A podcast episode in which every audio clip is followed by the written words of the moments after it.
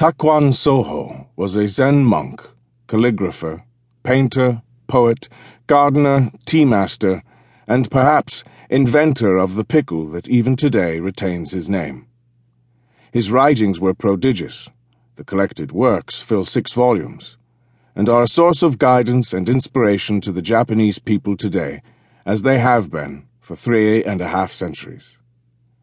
Advisor and confidant to high and low, he seems to have moved freely through almost every stratum of society, instructing both shogun and emperor, and, as legend has it, being friend and teacher to the swordsman artist Miyamoto Musashi. He seems to have remained unaffected by his fame and popularity, and at the approach of death he instructed his disciples Bury my body in the mountain behind the temple, cover it with dirt, and go home. Read no sutras, hold no ceremony. Receive no gifts from either monk or laity.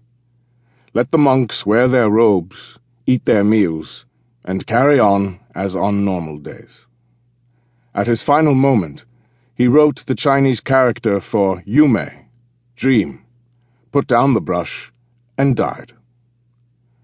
Takuan was born in 1573 in the village of Izushi in the province of Tajima, an area of deep snows and mountain mists.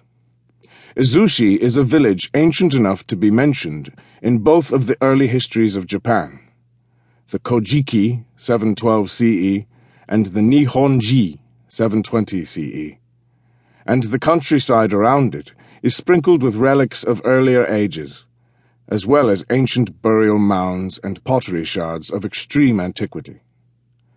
Although born into a samurai family of the Miura clan at the culmination of 150 years of civil strife, Takuan entered a monastery at the age of 10 to study the Jodo sect of Buddhism, moving on to practice the Rinzai sect of Zen at the age of 14 and becoming the abbot of Daitokuji a major Zen temple in Kyoto, at the unprecedented age of 35.